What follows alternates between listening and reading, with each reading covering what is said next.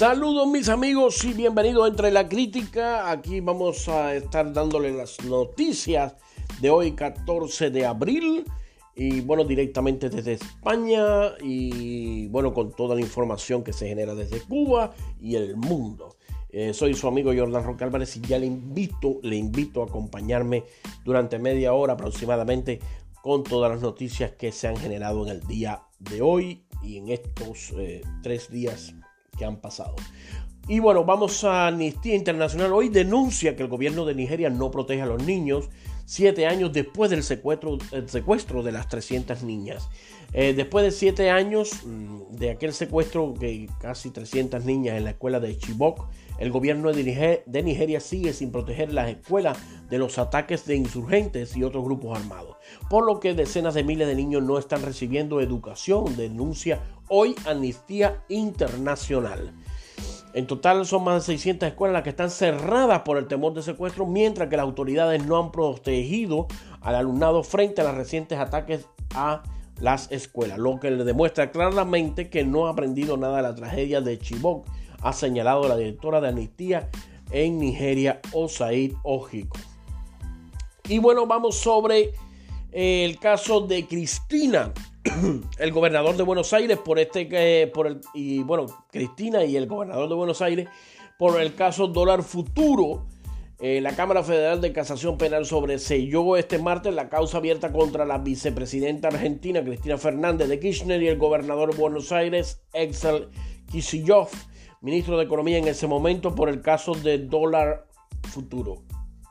Para que no sepan, el caso dólar futuro, que se abrió tras la denuncia de diputados de la oposición en el dos mil quince, aseguraba que el gobierno de Cristina Fernández favorecía a socios y amigos al ordenar las ventas de bajos valores ficticios de futuros del dólar Banco Central, una causa que tanto ella como otros acusados consideraron un sinsentido. El, domin- el denominado eh, dólar futuro es un contrato de compra-venta de divisas cuyo precio es fijado en el presente con una determinada fecha de vencimiento. Y bueno, vamos porque Añez cumple un mes en la cárcel entre nuevos procesos en su contra y manifestaciones por su libertad. La expresidenta interina de Bolivia, Jeanine Añez, ha cumplido un mes en la cárcel por el caso del golpe de Estado, entre nuevos procesos en su contra por acciones cometidas durante su mandato, entre manifestaciones por su libertad. Eh, Añez ha cumplido, como le decía, un mes y ha escrito un Twitter donde dice: voy a resistir porque no estoy sola. Mucha gente dentro y fuera de Bolivia ha entendido que esto no es sobre Jeanine Añez, esto es sobre la libertad, la democracia y sobre Bolivia. Ha subrayado la misiva que firma como presa política. Y bueno, Estados Unidos espera trabajar con Lasso para fortalecer aún más las relaciones en Ecuador. Estados Unidos ha felicitado al presidente electo de Ecuador, Guillermo Lasso, por su victoria en las elecciones presidenciales. Ha aseverado que espera trabajar con él para ampliar y fortalecer aún más la relación ya vibrante entre ambos países.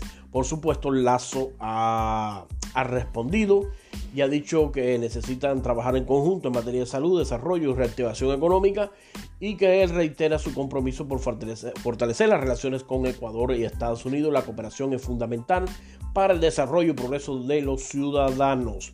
Lasso, que ya ha abierto su cuenta de Twitter, así que usted puede ir por allí e informarse de lo que está ocurriendo eh, con el nuevo presidente Guillermo Lasso eh, de Ecuador. Y bueno, la administración Biden acaba de plantear que continuará con las ventas de armas a Emiratos Árabes después de que en la época de Trump se hiciera tremenda campaña para desprestigiar a Trump con respecto a las ventas de armas eh, a los Emiratos Árabes. Pues sí, la administración de John Biden plane- plantea continuar el acuerdo con el, procesa- con el procesador eh, eh, predecesor, disculpen, Donald Trump, con Emiratos Árabes Unidos por la compra de veintitrés millones de dólares en armamento, a pesar de las críticas de algunos legisladores, activistas, y de que su anticipo que revisaría este paquete cuando accedió a la presidencia. Ya Biden ya se está encontrando con, con la cara oculta, ¿no? de, de, lo, de los golpes. Tercera noche consecutiva de protestas por la muerte del afroamericano Daunte Wright a manos de la policía. Eh, las protestas se han producido en el tercer día consecutivo en el municipio de Brooklyn Center, en los suburbios de la ciudad de Minneapolis, Estados Unidos, para mm, protestar, no, exactamente por la muerte de manos de la policía del joven afroamericano Daunte Wright el pasado domingo. Eh, a pesar de las concentraciones han sido pacíficas durante la tarde. Cuando se ha puesto el sol han empezado los disturbios frente a la comisaría de Brooklyn Center, donde las fuerzas de seguridad han usado gas pimienta para dispersar a la multitud, que ha respondido lanzando botellas de agua y otros proyectiles contra los agentes. Vaya caramba. Bueno, incendio en una nave industrial en Cesena, Nuevo Toledo, España, provoca una gran nube de humo. Esto fue ayer. Allí pueden pasar por eh, mi canal de YouTube, Entre la Crítica, y pueden ver el video. Es horrible. Eh, fue uno de los almacenes de D H L que se encuentran en la zona. Y bueno, hasta ahora se, se desconoce exactamente las causas. Eh, sí sabemos que catorce dotaciones de bomberos de la Comunidad de Madrid se habían unido para el efectivo de la Castilla-La Mancha con los trabajos de extinción del incendio. Y no se habían reportado víctimas hasta el momento. No se conocía cuánto puede ascender Eh, las pérdidas materiales, pero debe ser bastante si eran en almacenes, ¿no? En este caso. Eh, bueno, hoy Sánchez defiende este miércoles el plan de levantar el estado de alarma en toda España. Pues como le digo, eh, Sánchez, eh, el presidente de gobierno de España, defenderá este miércoles en pleno del Congreso, es más probable que ahora mismo lo esté haciendo, eh, para recuperar, transformar y resiliencia de la economía para hacer frente a la crisis provocada por la pandemia del coronavirus, dispuesto a no prorrogar el estado de alarma este nueve de mayo. Si el estado de alarma se da por concluido esta fecha, la jornada será la última vez que Sánchez comparezca ante el Congreso para informando de la evolución del mismo, ya que se comprometió a hacerlo cada dos meses. Eh, vamos a ver qué es lo que ocurre en el día de hoy. A lo mejor sacan noticias. Mañana les informaré un poquito más sobre lo que ocurrió y si se postergó o no. Bueno, vamos a ver. Y bueno, seguimos porque el gobierno cubano dice que fabrica, eh, fabrica vacunas contra el COVID diecinueve porque no tiene dinero para comprarlas. En medio de la escasez generalizada que padece Cuba, el gobierno decidió desarrollar y producir cinco candidatos vacunales contra el COVID diecinueve, según reconoció el doctor Luis Herrera Martínez, ingeniero genetista y asesor científico comercial de la estatal BioCuba Pharma. La importa, eh, importación de fármacos contra el COVID quedó descartada porque no hay dinero para hacerlo. Si Cuba tuviera que vacunar a su población, si va a emplear una de las vacunas existentes hoy en el mercado, tendría que emplear una compra de más de trescientos millones de dosis.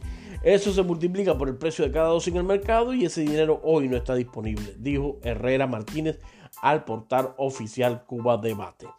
El funcionario dijo que en la actual situación financiera hay que tomar en cuenta el escenario posible. Si esta enfermedad se prolonga, hubiera necesidad de una reactivación y más una vacunación y más de medio, millones de dosis. Y más millones de dosis. Dijo que el cumplimiento del programa diseñado conduce a lograr una, una vacunación voluntaria total de la población cubana en el dos mil veintiuno, cosa que a muchas naciones en las condiciones actuales le va a resultar imposible. Y bueno, eh, fallece en la selva del Darién una cubana y su hijo. A esta hora nos llega el reporte de prensa independiente cubana que confirma la lamentable noticia de la muerte de una cubana y su hijo, quienes fallecieron ahogados en la selva del Darién. En una nota de catorce y medio refiere que los isleños figuraban en la lista de cuatro fallecidos que informó el pasado sábado el Servicio Nacional de Migración de Panamá. Asimismo indica que aparentemente los migrantes haitianos murieron ahogados cuando intentaban cruzar el río Darién en la zona, en la peligrosa zona de la selva que separa el país centroamericano con Colombia. Y bueno, seguimos, seguimos, seguimos porque el, en estos días eh, que se acerca el Congreso del partido con, han comenzado a existir varias detenciones, ¿no?, de principales opositores y, y vaya personajes, ¿no?, del, del medio eh, que está en contra del sistema castrista. Y este es el caso de El Gato de Cuba. El Gato de Cuba es un influencer cubano mmm, que ha conmocionado las redes, las redes por eh, manifestarse de la forma abierta, sencilla, mmm, chabacana, ¿cómo decirlo? Eh, muy natural, ¿no? Y bueno, El Gato de Cuba fue desaparecido forzosamente y, según se dice, por agredir verbalmente a Miguel Díaz-Canel. Abel Valle Pérez, amigo del youtuber cubano Yoandi Montiel, más conocido como El Gato de Cuba, reveló una directa en las redes sociales lo sucedido durante el arresto arbitrario ocurrido en la mañana del pasado lunes que involucró a Montiel y al propio Valles Pérez. Eh, a ver, también conocido como el Jimagua, fue detenido en el municipio diez de octubre junto con Giovanni Montiel y el padre de Lázaro, Jesús Montiel de la Rosa. A ver, quien fuese liberado horas de la madrugada de este martes, reveló que el motivo del arresto fue una agresión verbal al presidente cubano Díaz-Canel. Eh, en la actualidad no se sabe nada del gato. Imaginemos que hoy tengamos alguna noticia y bueno, vamos a ver qué ocurre al respecto. Otro campesino cubano ve perder su cosecha en espera de acopio. En estos días, estas noticias son casi permanentes. En medio de una crisis alimentaria que existe en el país, eh, pues los campesinos están perdiendo sus cosechas porque acopio no eh, acude a, a resolver, ¿no?, la distribución.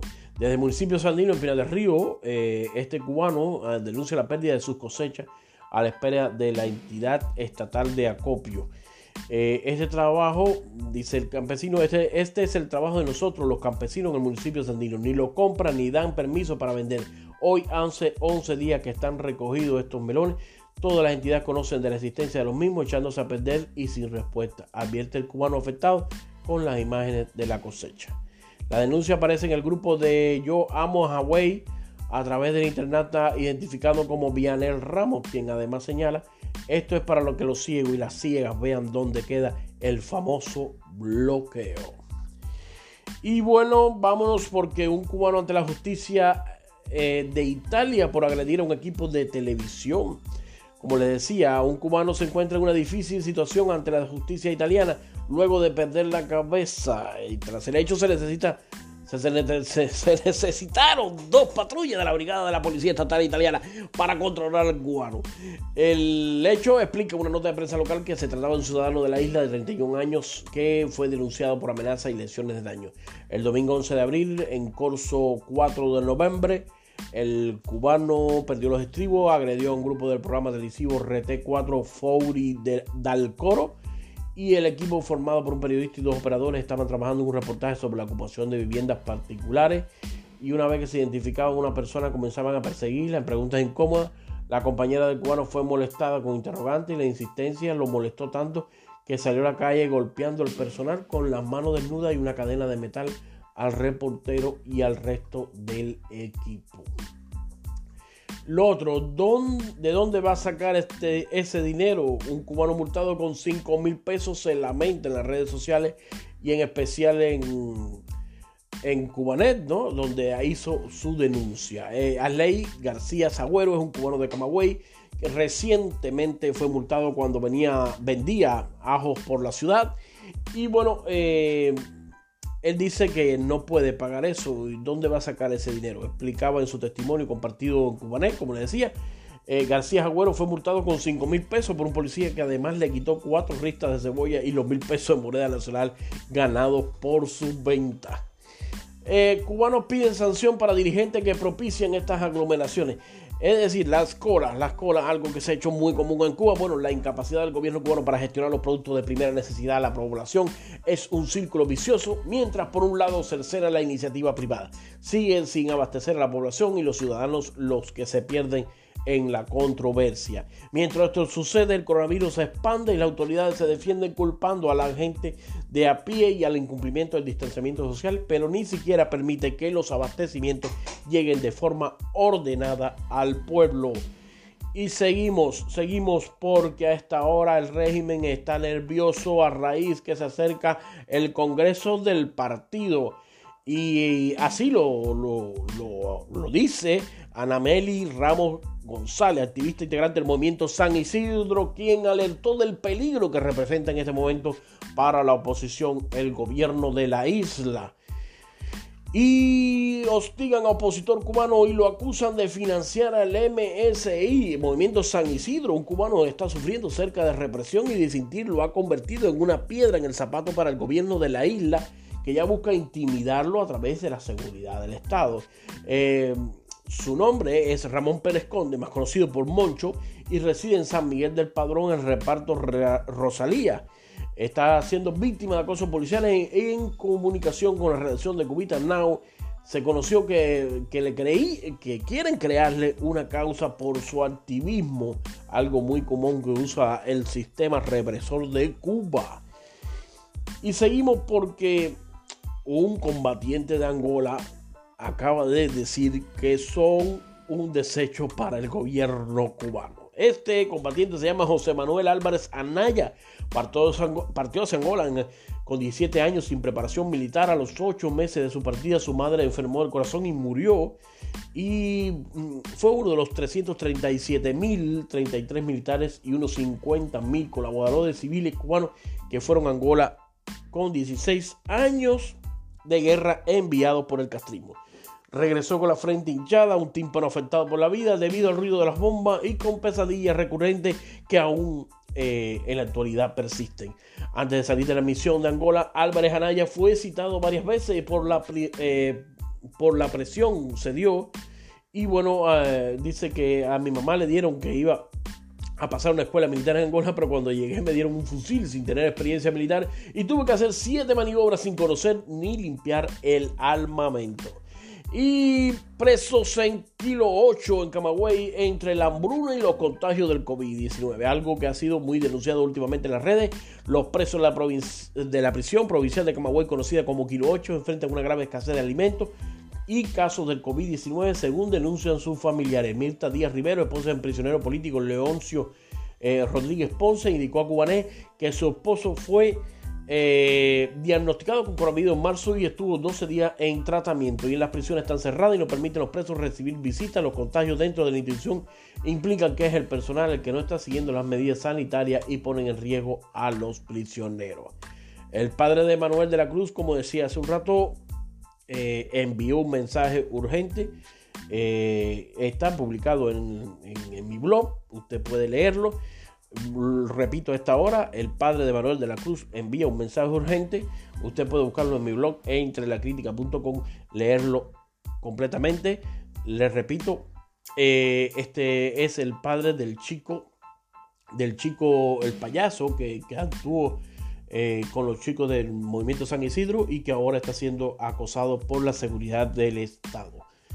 Y bueno, vamos a continuar porque Eh, hay más información, hay más información. Me quedan tres minutos para transmitirle a ustedes que ahora, a esta misma hora, a esta misma hora tenemos la diosa angustiada por la madre de un amigo que falleció tras ponerse la vacuna soberana. La diosa en una directa ha emitido eh, un comunicado donde expone cómo la madre de un amigo fallecido tras su vacuna, eh, tras vacunarse con la soberana, pues promueve, esa soberana que promueve la dictadura cubana por estos días junto a otros candidatos. Eh, según el organismo científico de Cuba, actualmente trabaja en el desarrollo de menos de cuatro vacunas contra el COVID. Y bueno, desgraciadamente parece, parece que la soberana por lo menos eh, no es muy efectiva. Habrá que ver los otros... Eh, La, la Dala, eh, los otros cinco, cinco, cuatro, porque bueno, la soberana son cinco en total eh, vacunas que tienen en, en propuesta.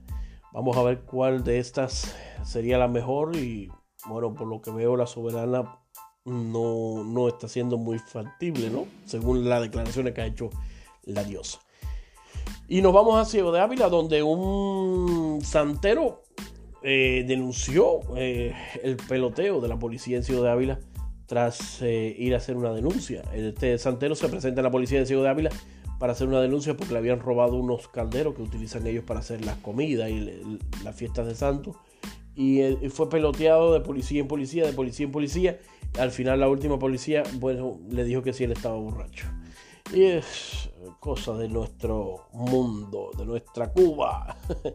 Y bueno, el gato continúa arrestado. Vuelvo otra vez a mencionar esta noticia porque el gato continúa arrestado por la dictadura cubana.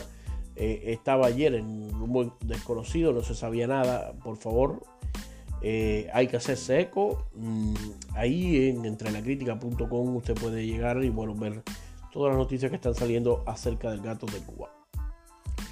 Y bueno, mis amigos, nos vamos despidiendo. Nos quedan diez segundos para terminar los veinte minutos que le dedicamos cada día a las noticias de mi blog. Eh, les invito a suscribirse a mi blog entrelacritica punto com. Estamos en, en YouTube. También usted puede ir a YouTube. Y estamos aquí cada mañana dándoles las noticias que voy publicando y bueno, que usted quiera conocer. Eh, soy Jordan Roque Álvarez y como siempre les deseo que la paz, pasen un feliz día y bueno, eh, sea bueno y libertad para Cuba, patria y vida.